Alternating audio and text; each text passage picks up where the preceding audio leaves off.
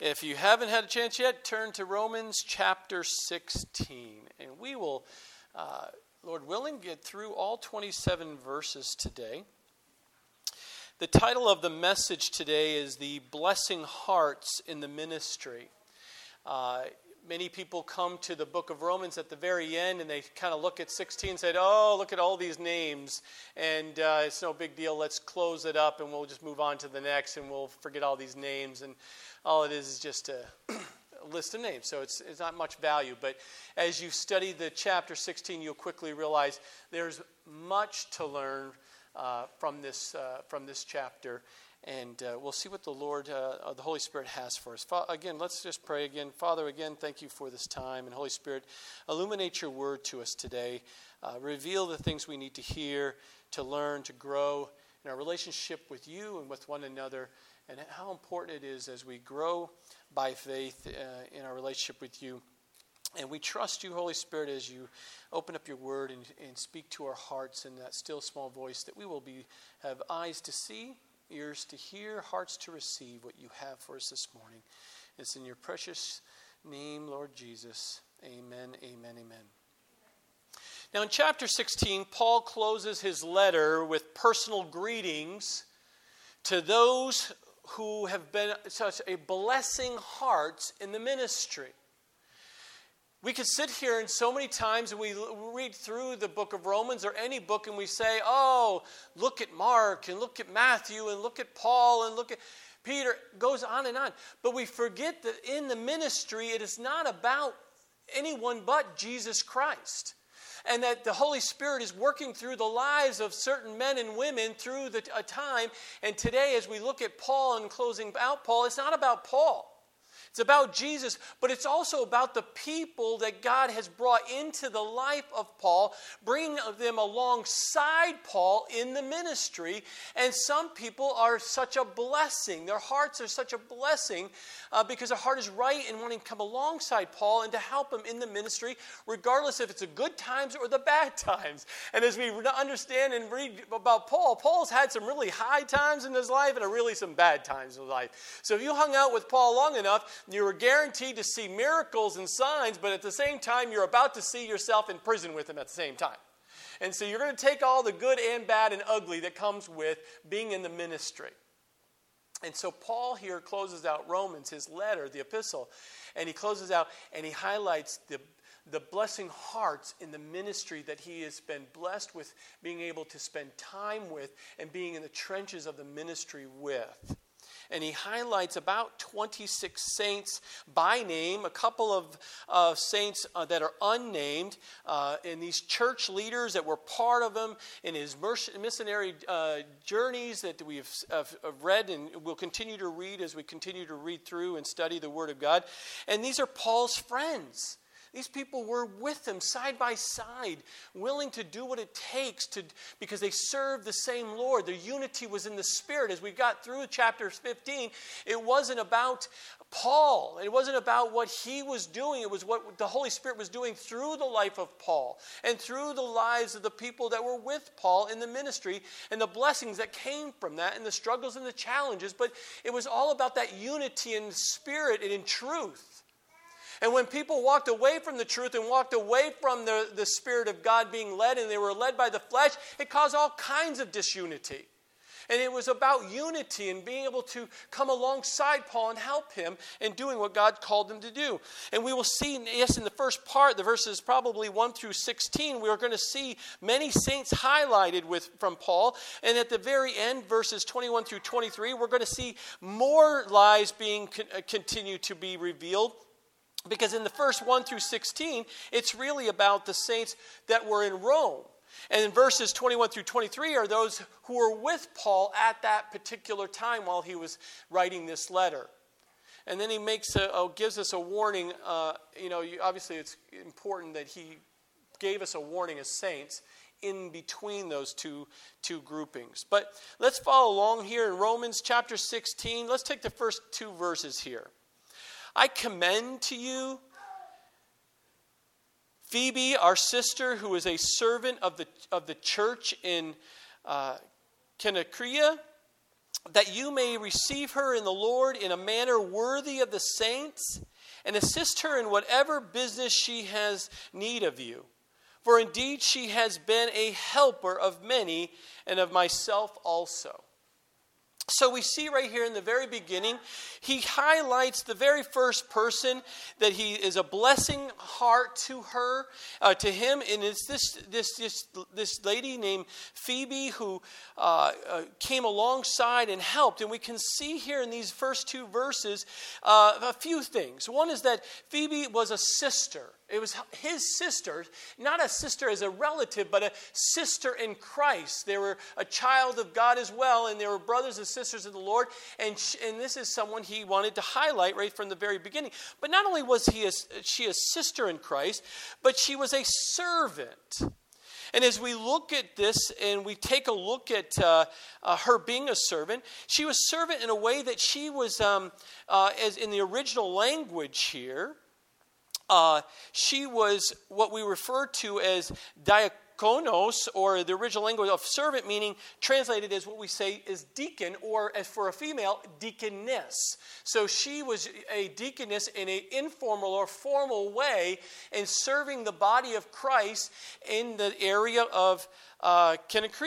And so, and Cenchrea was a seaport that was. Um, uh, uh, maritime needs of the large city of Corinth. It was, there was two seaports at the time, and this one was the one eight miles west, which today, if you go over in Corinth to that seaport, it's closed up. It, the, the silt and all kinds of mud came in. It's, that's the seaport is closed. But in the time, that was a very prominent seaport. That's where all the trades started coming in and out of that area, and it was very, very important area for the economy at that time. But apparently, uh, Phoebe was on her way to Rome. And because she was on her way to Rome, she was serving in the material needs. She was a transporter of something. But it appears that when uh, this letter was finished, he gave this letter to Phoebe to take with her to the people in Rome to communicate to them of, uh, of this letter.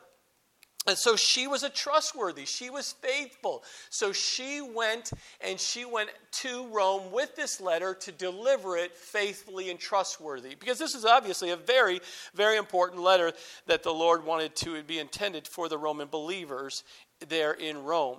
But he also highlights here in these first couple of verses that he had to give recommendations to these uh, Roman believers because it was important that he give legitimate, uh, concrete assistance to her. That to those believers says, "Please accept her, receive her. She is she's vouched for. She is trustworthy. She is someone you need to support when she comes there. As a body of Christ, you need to support her. She's there on business. Do whatever needs to happen because she's legitimate. And the reason why he had to do that is because there were many people who were acting like they were Christians. They looked like it, they smelled like it, they sure talked like it, but they weren't Christians. They weren't trustworthy. They were actually taking advantage of those, those um, uh, generous, generous and kind Christians and the, the fellowship. So people would sneak in and take advantage of the fellowship because of the kindness and generosity of the hearts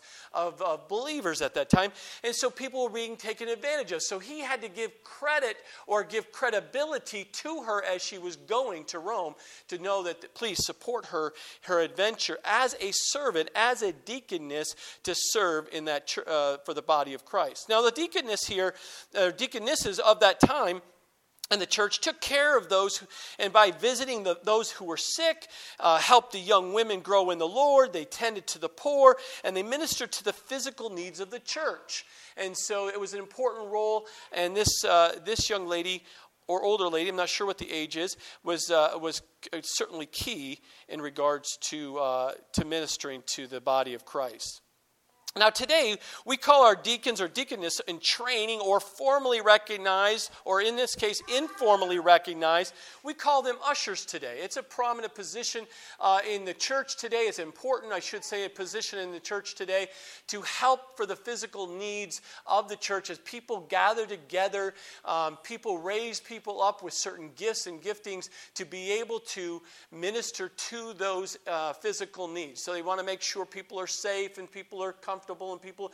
And so the usher, that role in the church is really key to helping the people as people gather together. Now, there's some people they'll say, well, everyone should be working out of the houses and you know the churches. You shouldn't be big gatherings and those kinds of things. And we'll get to that uh, part of the scripture here to to help bring clarity for you of why there is big gatherings as well, even today.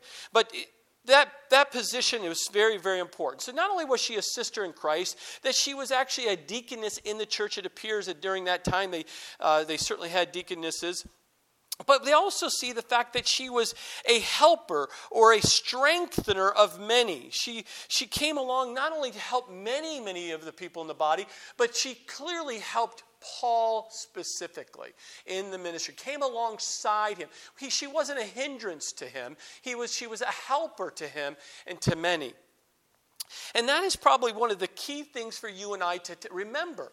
And, any, and if God is going to use you in the ministry to help the body of Christ, you're going to have one key characteristic for someone who's going to be raised up for that purpose. And that person, purpose is going to, a person's going to be faithful, trustworthy in the ministry.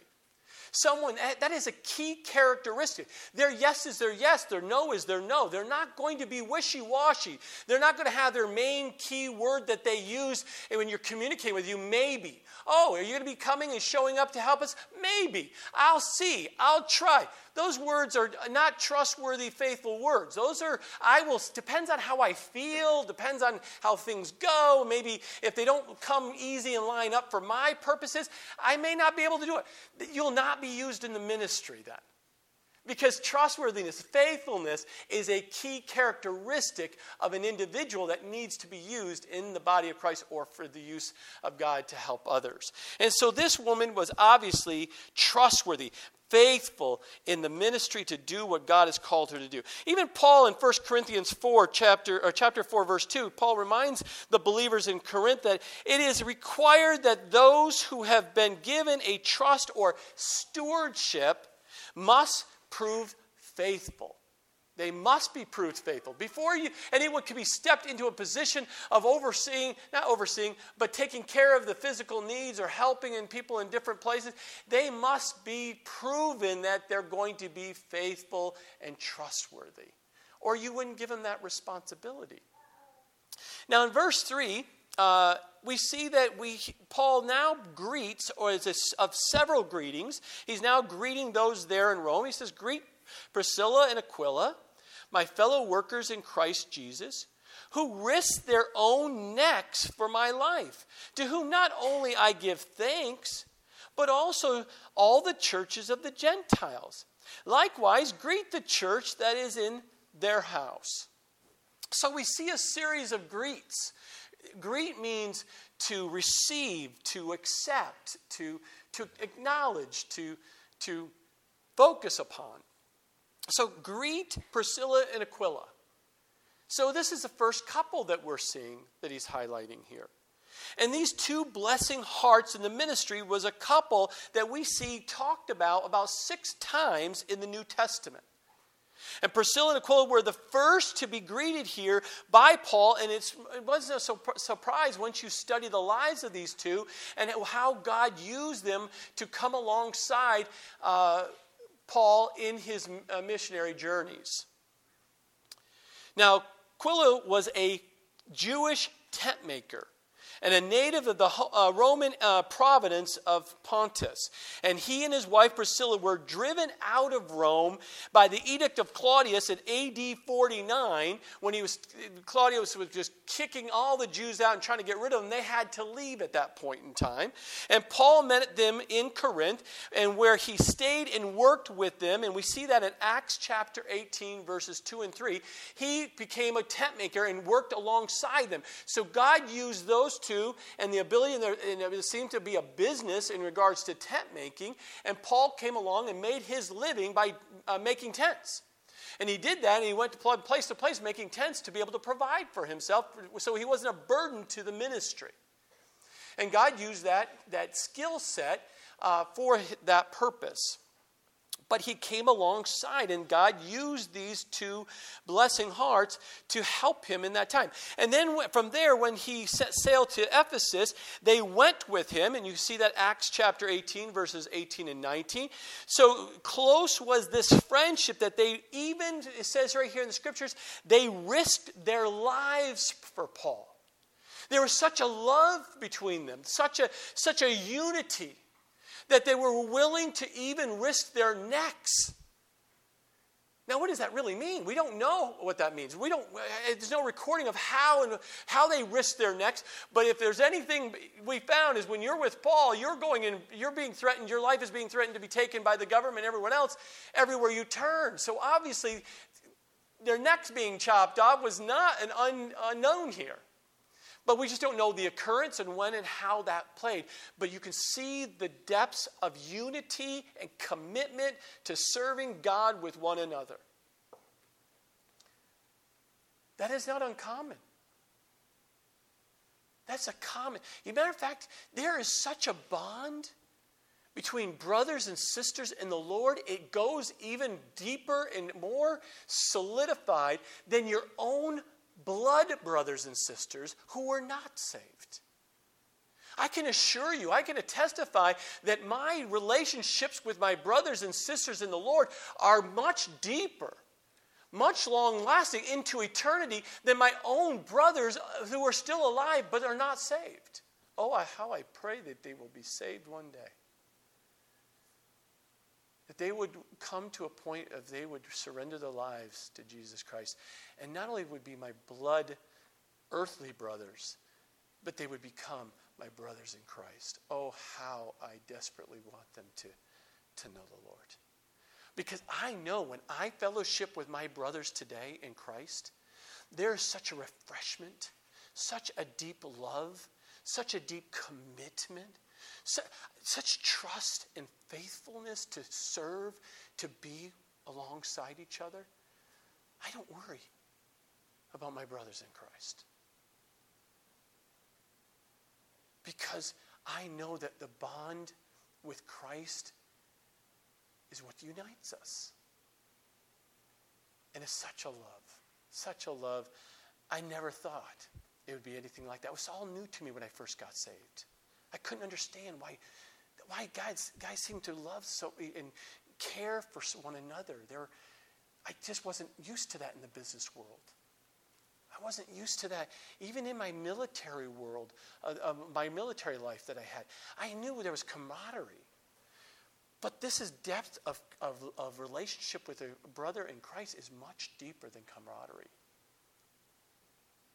And I just, I'm just so thankful. And I can, so I can see what he's saying here about Priscilla and Aquila, my fellow workers. He only uses that those words, fellow workers, to in, in, imply or to be very specific that there's a deep, deep, deep love for one another. He only uses that again with another young man named Timothy. And we'll see later that there is a deep love for Timothy. And that bond is because of the unity in Christ not because of just working together, serving together in some job, but because of unity in Christ. But here, these, this couple was sacrificial. They were serving their Lord sacrificially and coming alongside and being used by God to help Paul in the ministry. He, they weren't looking to get something from Paul. They weren't going, oh, I want to be around Paul because I can get something from them.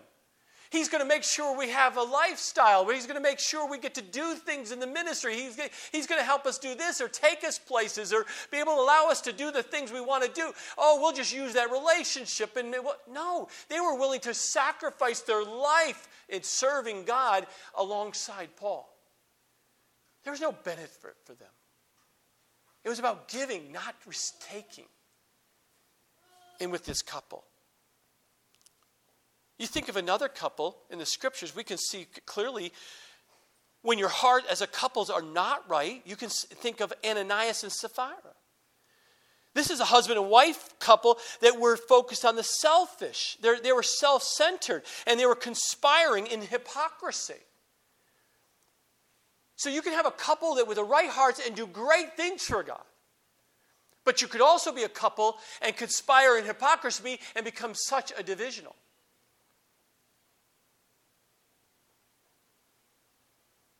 But this couple, Priscilla and Aquila, came alongside Paul in the ministry, and they were blessing hearts in the ministry with Paul. But we also notice here in the first couple of verses that they had a church in their house. See, in the early church, they actually met in houses, small groupings in different houses, and, and they would go from house to house. And so Paul would do that, and they would teach and they would go to different, we call them home fellowships today. And even today, sometimes people say, oh, we should get away from the church and we should have churches back in the houses and we should divide in these small houses. And, and we never see this in the early church. Well, that's not true. If you go back and you study Acts 2, verse 41 and Acts 2, 40, Acts 4, 4, you'll notice in Acts 2:41 there was 3,000 gathered in that church. That's a pretty large church. If you look at Acts 4 4, there was 4,000 gathered as one church. So there's nothing wrong with large churches. But let God do the work and let God do and how He was going to operate and work within the body of Christ. Let Him do the work. We see that Priscilla and Aquila had hit the home church at Ephesus in 1 Corinthians 16 19. But you can see wherever they went, they packed up because the God was moving them. And when they went to their new destination, their new town, they opened up their house for fellowship and they opened their house for the home fellowship and had their home church and made sure people were able to gather, to be able to study the word together, to fellowship together, to break bread together, to pray for one another, to strengthen each other as a small little community. Because remember, the church wasn't big, these are small groupings of believers. And that should happen today. And Lord willing, we will continue as we grow. We will have home fellowships taking place, not little mini churches, but many opportunities where people throughout the week can plug into smaller groups to be able to spend time, just at 10 to 12 people, studying the Word together, praying for one another, encouraging one another within the community through the week. And then they come back together as a body, a whole, a bigger body coming together like we do on a Sunday or midweek service. But regardless, these two were very, very faithful, and they were role models. They were, these were two great examples of God's church and who the God's church is made up of. And God's church is made up of people who love Jesus and are united by his spirit and they gather together to study the word to praise the lord to break bread and edify one another in fellowship and in unity that is God's church. That is what He's called you and I to be. And anything other than that, we're playing games, we're playing religion, or we're playing divisional type people. And we should never do that. In verse 5, at the rest of verse 5, he says, Greet my beloved Epaenetus. I'm going to get my tongue ready, got warmed up here. We'll get through these. Who is the first fruits of Achaia to Christ. Greet Mary, who labored much for us. Greet Andronicus and Junia, my countrymen, my fellow prisoners, who were of note among the apostles, who also were in Christ before me. Greet Amplias, my beloved in the Lord. Greet Urbanus, our fellow worker in Christ. And Stachys, my beloved. Greet Apelles, approved in Christ. Greet those who are of the household of, we'll get this one, Aristobulus. Greet, greet uh, Herodion, my countrymen. Greet those who are of the household of Narcissus, who are in the Lord. Greet Tryphena and uh, Ty uh, uh, Phosa, who have labored in the Lord. Greet the beloved Persis, who labored much in the Lord. Greet Rufus, chosen in the Lord, and his mother and mine. Greet As, uh, es, uh, Asyncritus, Kritos. US is always os, O-O-S, tos. Um, uh, uh, Hermas, Patro, Bas, Baeus, I should say, Hermas, and the brethren who are with them. Greet uh, uh, uh, Eula, Neuros, and his sister uh, Olympas, and all the saints who are with them. Greet one another with a holy kiss. The churches of Christ greet you. Now, just a few people will highlight here. Epen, uh, Epentoas is noted uh, first because Paul is not going to forget some of the, the first person he led to Christ. And that's true for you and I. If you've ever led someone to Christ, you will never forget that first person you led to Christ. That first convert, the first person who finally heard the truth, the, the Word of God, heard his voice and said, Yes, I believe. And he highlights this man. And in, in, in this region of Corinth where Paul was writing this letter, he was, he was, he was reflecting on this man who obviously was dear to them, obviously was faithful once he came to Christ. He came alongside Paul, not to, to fight against him or push against him or go against, but come alongside and to support and encourage. And, and, and, and, and it, he refers to him as the beloved. Now, Paul, as you study his word, he doesn't use that word lightly, beloved. That is a deep love for someone. And he was a, someone very, very, very close to Paul. And, he, and, and that term again, Paul didn't use uh, loosely. He also here noticed that in this, this list, there were several women that he highlighted, Mary being one of them, uh, as identifying as one who worked very, very hard alongside Paul. In verse 12, you see three other women who were also blessing hearts in the ministry with Paul. They labored in the Lord, in the spirit of grace, not in the flesh. They were, yes, out there physically taking care of the needs of those in, in need in the body, and they were coming to the point of exhaustion physically. And that will happen in the ministry. If you're doing what God's called you to do, you will be physically tired every day. You'll be physically tired because a ministry as a, a, as a mom is physically draining. Men and women working in full time and taking care of children, it can be physically draining. That's a ministry that God's called you to do being called to serve within the body of the, of, of the church and, and setting the things up for a lady's Christmas tea and, and tearing it down and setting it up and, and Sunday after Sunday and all these other things that take place. These can be physically exhausting because you're laboring for the Lord. But, but when you're doing it in the Spirit, you're not tired of serving the Lord. You're just physically tired serving, doing it physically. But you're not tired of doing it. You're energized. And it's really kind of interesting because yesterday you could see the ladies, oh, you know, we're tired, but they were so excited for what God was doing in the ladies' team ministry or the ladies' ministry yesterday. So you can physically be tired, but you're energized in doing what God has called you to do, and you just can't wait to the next thing that God wants you to do. Because you're not tired. But only when that happens is when you're doing things in the flesh. If you're doing things in the flesh for the Lord, then you will be tired physically and you will be tired quickly, burned out doing it. You don't want to do it anymore. If you're, if you're serving in the children's ministry, you'll be quickly find out if you are called by God to do that ministry because not only will you be physically tired, but you can't, I, am done with this. I, I, I can't handle this anymore. I, I don't really want to be in that ministry anymore. I just, because you can't, you're doing in the flesh. But you can be physically drained in that little nursery. They'll suck the life right out of you, those little babies.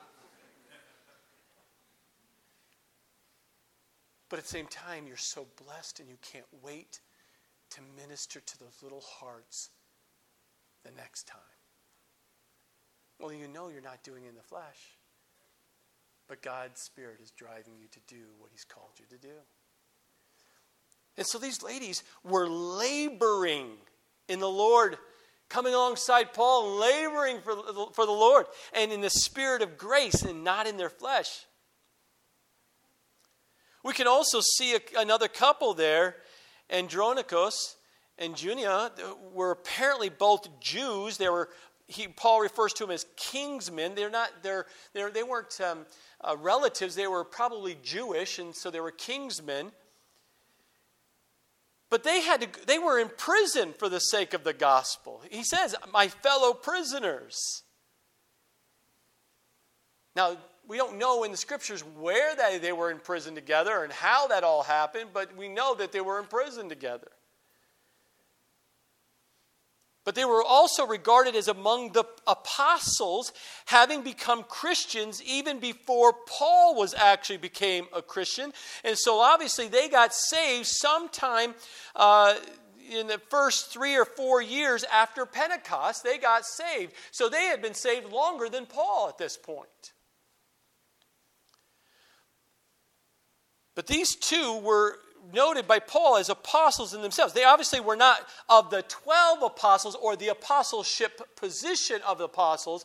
They were those, or what we refer to as apostles, the meaning is to a messenger of God or sent out to spread the gospel of God. That's what apostle means.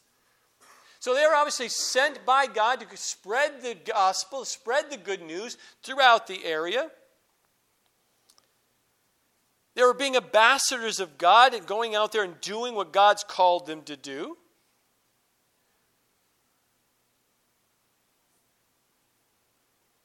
We all see Urbanus, like Timothy, and like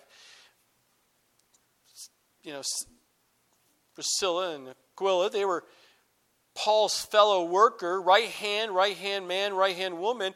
Coming alongside is what it means. Um, you know, Urbanus and Timothy, they were referred to as from Paul as being a son in the faith. They were like sons to him.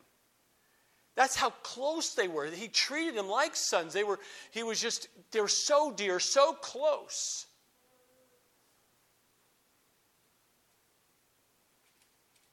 We also see that Paul talks and greets those who are in the household of Aristobulus. And the fact that the household, he refers to the household as a whole. Some commentators refer the fact that maybe the household was what was converted. Those were the ones being saved. That's who he was referring to. And he was referring to this guy. And maybe he wasn't the one saved, but the rest of the household was. So he was, you know, at least greeting the household. Rufus, maybe this guy was mentioned and could be the guy that was mentioned in Mark 15 21, the, the son, one of the sons of Simon of Cyrene. Remember Simon of Cyrene? He was the guy who was on vacation in Jerusalem, happened to be there when Jesus was being, um, t- after torturing and taking him to the cross, to Calvary, and uh, he couldn't carry the cross, so the Roman guard grabbed this guy's, uh, uh, uh Simon I said, You're going to help carry the cross of this prisoner. He didn't know it was Jesus Christ, the Son of God. But he ended up being saved. And so he had two sons. They believe Rufus is one of the sons of Simon of Cyrene. Even though it, Rufus was a very common name of that time. But we also see Paul noted as Rufus's mother was a mother to Paul. It wasn't Paul's mother, but she, she was like a mother to Paul. You know, she cooked some really fine dinners for him. You don't forget it. Young men who come to our house and go to your house and you cook a meal, they don't forget those mothers who have cooked for them and are acting like mothers for them when their mothers are not around. They want that, that home cooked meal. And what a blessing it is. See how simple the ministry God can use you, ladies, in just providing a meal to those. Yeah. Guys, you know, sometimes they say, oh, I don't need my mother around anymore. But you tell them that you're cooking a home cooked meal, it's amazing how quickly those young single men show up. And what a blessing it is.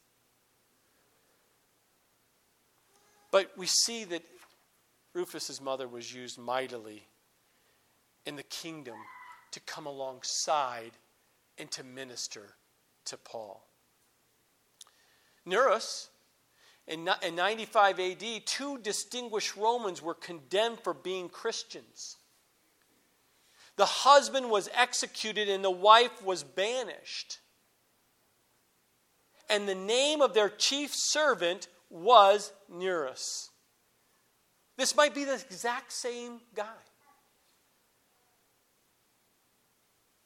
The one who, maybe the one who brought the gospel to them.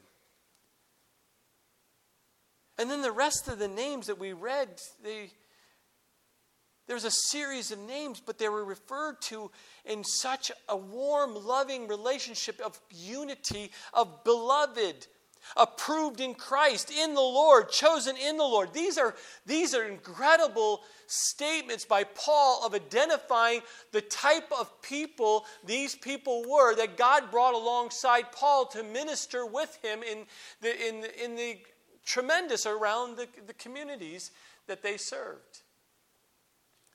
These were blessing hearts in the ministry.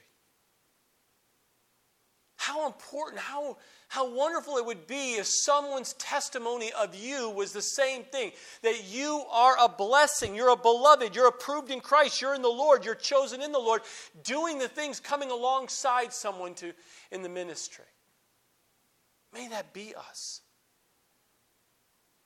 Not because you said it, because someone else identified and saw it, God using and working in your life that way. What a tremendous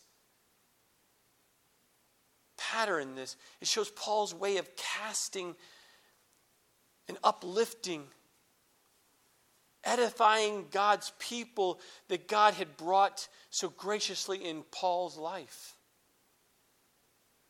And Paul was just, at the end of his letter, he was just generously just paying compliments to everyone he came to his memory at that point in time of, of sincere and wonderful, just so thankful.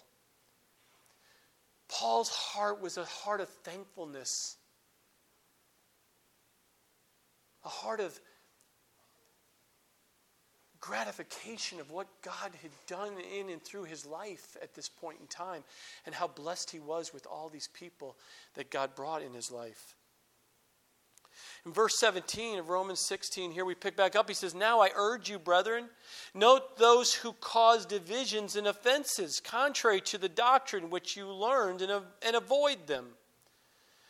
For those who are such do not serve our Lord Jesus Christ, but their own belly. And by smooth words and flattering speech deceive the hearts of the simple. For your obedience has become known to all. Therefore, I am glad on your behalf. But I want you to be wise in what is good and simple concerning evil. And the God of peace will crush Satan under your feet shortly. The, the grace of our Lord Jesus Christ be with you. Amen.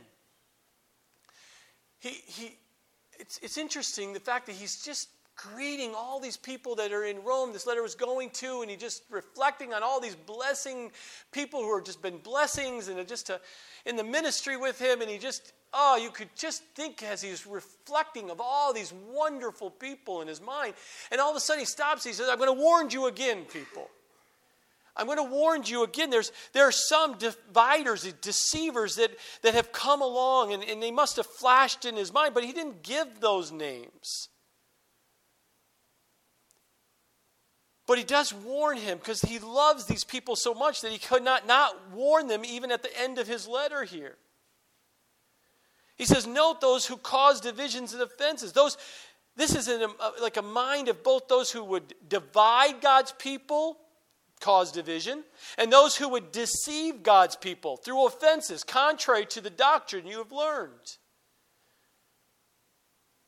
He says, if you take note in those who are hanging around you, those who are trying to divide God's people or, or trying to bring def- uh, be def- uh, uh, deceive God's people and the, in the things they're teaching, then you need to note them, mark them, identify them, and then you are to avoid them. Unfortunately, in every group, as God's people come together, in every group, there seems to be those that, intend on bringing it down. Paul urged his Christian friends at Rome to be on watch for those who stirred up dissensions. In Proverbs 6, verses 16 and 19, says, Among the seven things that are detestable to the Lord, detestable. The writer of Proverbs listed in the most emphatic position a man who stirs up dissension among brothers is a detestable thing to the Lord. And a saying that is essential to God's purpose to the church. It is so important when people, God's people gather together. They gather together in truth. Without unity leads to pride. Oh, they know so much. But if it doesn't drive unity, it's pride that they're dealing with. That sin must be dealt with. Unity without truth Oh, we're going to get together, we're going to love each other, but there's not going to be truth among it. We can just do whatever you want to live, however you want, and teach whatever you want. Well, that leads to departure from the true gospel itself. And each of those, Paul is warning you and I, we must be on guard of those things. Because he says, Now I urge you, brethren. This is not, oh, think about it. Go home, have a keep a piece of some tea, coffee. Ah, ponder on. Don't, don't make no big deal. No, he says, I urge you, brother. The tone that he has in his voice here, in the language here, suggests how important it was to Paul to give this last note of warning to his brothers and sisters in Christ there in Rome. And he says you'll know because it's not going to be easy. Don't, don't think it's going to be easy to identify and mark these people because they will have, have such smooth words. Oh, they'll be smooth. They have, oh, they can talk, man. And flattery speech. Watch out how they try to lift and praise someone up to try to use that to get for their own gain. These are just devices of the heart, he says. Because they don't come in and say, I'm a deceiver, I'm a divisional, I'm going to make havoc here. No, they don't ever announce it. They try to build the friendships with their smooth words and flattery speech to gain your confidence. They never announce themselves. They always sound good.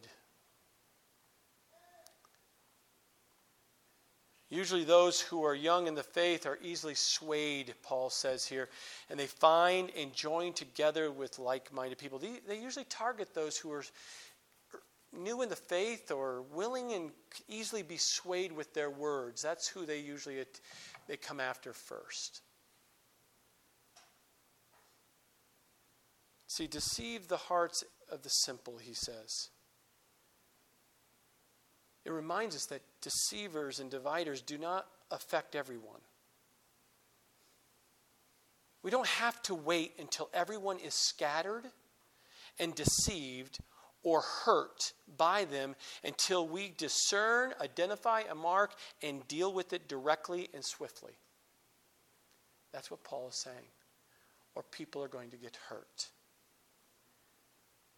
So, why would someone do that?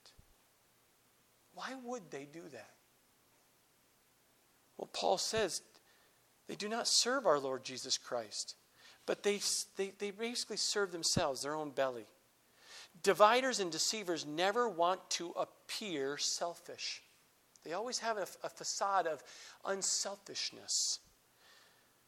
But Paul is warning us that they actually are very selfish. They're very much in the flesh. They're, they want to fulfill their own motives of essentially whatever they want, they want to do it, and they want to do it now, and no one's going to tell them not to. Motov, in his, his commentary, he says, Those who cause divisions are not serving the Lord, but are slaves of their own base desires.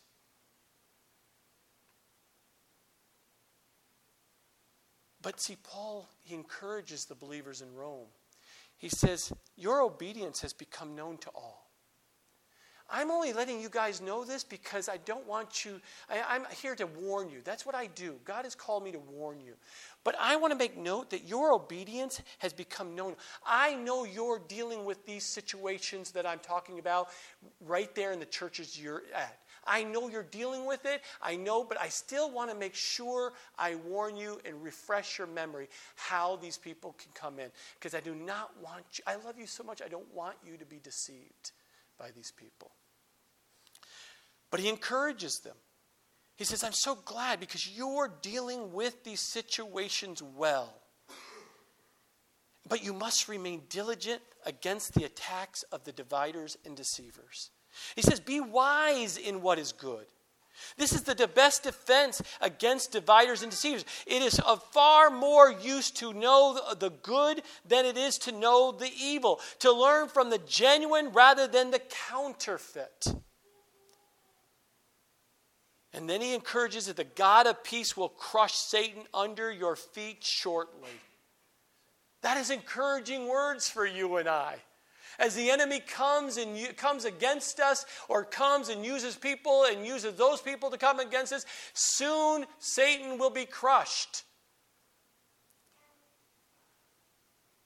And any church with well deserved reputation of the Romans will stay on guard against the deceivers and against dividers because God will crush Satan under your feet shortly, he says.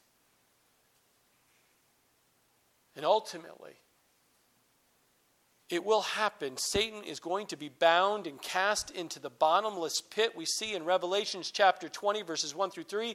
For every victory God wins for us right now is a preview of the event to come for you and I. Praise Jesus. Because in eternity, we're not going to have to deal with these deceivers with these Satan using these people against us. Then he continues then he kind of, whoop, okay, I've done my warning. I've done what I needed to do as a pastor. Now let's finish up here. Greetings from those who were with me here in Corinth here. Now, Paul in verse 21 says, Timothy, my fellow worker, Lucius, Jason, uh, Sosipater, my countrymen, greet you. I, Tertius, who wrote this epistle greets you in the Lord. Gaius, my, my host, the host of the whole church, greets you. Erastus, the treasure of the city, greets you. Quartus, the, my brother, the grace of our Lord Jesus Christ be with you all. Amen. So he said again, Timothy right to the top of this list of such a deep, his son. He says, Ah, Timothy here, who's with me, greets you. He, he sends his love to you. And he names off some of the other close brothers that are with him right there. And then Tertius, this guy was always with Paul because Paul didn't do the writing he had his scribe with him, his secretary, and Tertius is the one that, as God led Paul to say the words, he wrote those words down on paper for Paul, and he was with him. Gaius, who was my host, he was living with this guy in his house. And in this guy's house was where the church was gathering together. So this guy was a host. He had obviously, uh, you know, God, the, the gift of hospitality and, and was willing to provide for Paul as he was journeying around and where he was at this time in Corinth. See, Timothy and all these people were blessing hearts in the ministry to Paul. Timothy joined Paul in Lystra on his second missionary journey that we see in Acts 16:1. He labored side by side with Paul. We see that he was a son in the faith, 1 Timothy 1 2. He labored with Paul in many different places. And we see the fact that Paul was accepted and it was a friendship. He was able to build friends with those coming along God was using in his life and used it not only for to take care of him physically with a roof over his head, maybe food on the table, but even a place for people to gather in God's name to be able to worship their Lord Jesus. Paul had such a, a relationship with Gaius. Gaius was a person he led to Christ and baptized him. And he founded the church in Corinth. And then Paul here closes this part of the letter with a benediction writing with his own hand, probably, with his official seal of words that he uses, and he even used those same words in Second Thessalonians chapter 3, verses 17, 18. He says, Now to him who is able to establish you according to my gospel and the preaching of Jesus Christ, according to the revelation of the mystery kept secret since the world began but now made manifest, and by the prophetic scriptures has been made known to all nations, according to the commandment of the everlasting God for the obedience to the faith. To God alone wise, be glory through Jesus Christ forever. Amen. So he finishes his letter here, the book of Romans, the letter to Romans, with all the dangers facing Romans. And every church faces danger. Paul here concludes by commending them to him who is able to establish you. He says, Who's going to give you a foundation in your life through all this terrible things you're going to be facing in life? The unknowns that are going to come, the sicknesses physically, the persecutions from a spiritual perspective, all the things that are going to come against you, let me reassure you after all of this I've been writing to you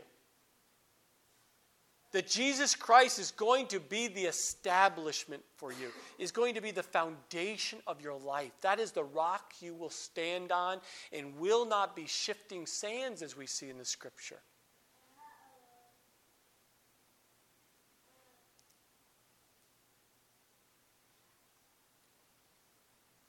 God had announced his plan for people on earth very clearly through the Old Testament.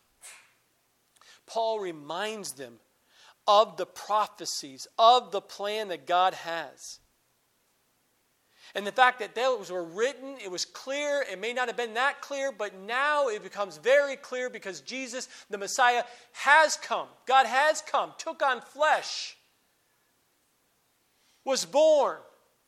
We celebrate that year after year of his birth. Then we know that he went to the cross for to meet his mission, and that it was to die for the sins of the world. So that whoever believes in him shall be saved, shall, will be forgiven, and will have everlasting life if they will just believe in Jesus Christ as the Lord and Savior. They would just believe. They would just listen to the, the voice that speaks to your heart right now and believe by faith. By faith alone, in Christ alone, and you will have eternal life. He says that has been laid out. It's even more clear to us today because we've seen, we've heard, we've touched even Jesus Christ Himself. And we believe. This mystery has been revealed through the preaching of the gospel, and God calls all nations to obedience to the faith. And Paul then concludes right at the very end it is not about me. It is not about my brothers and the sisters that I just talked about and the great things that God is using them in the ministry. It all comes back to God who gets all the credit. Alone, He is the wise one. All the glory goes through Jesus Christ forever and ever. And amen. It's final. That's the end of it. There's no debate here. The world may be debated. The non believers may debate it. Your kissing cousins who come to your holiday celebrations in the next few days may want to sit there and don't believe it. But you are established today as we have studied the Word and know the truth. You can be established regardless of what other people think and feel. And you will have the peace of God that will reign with you forever and ever into eternity. If you would just, what?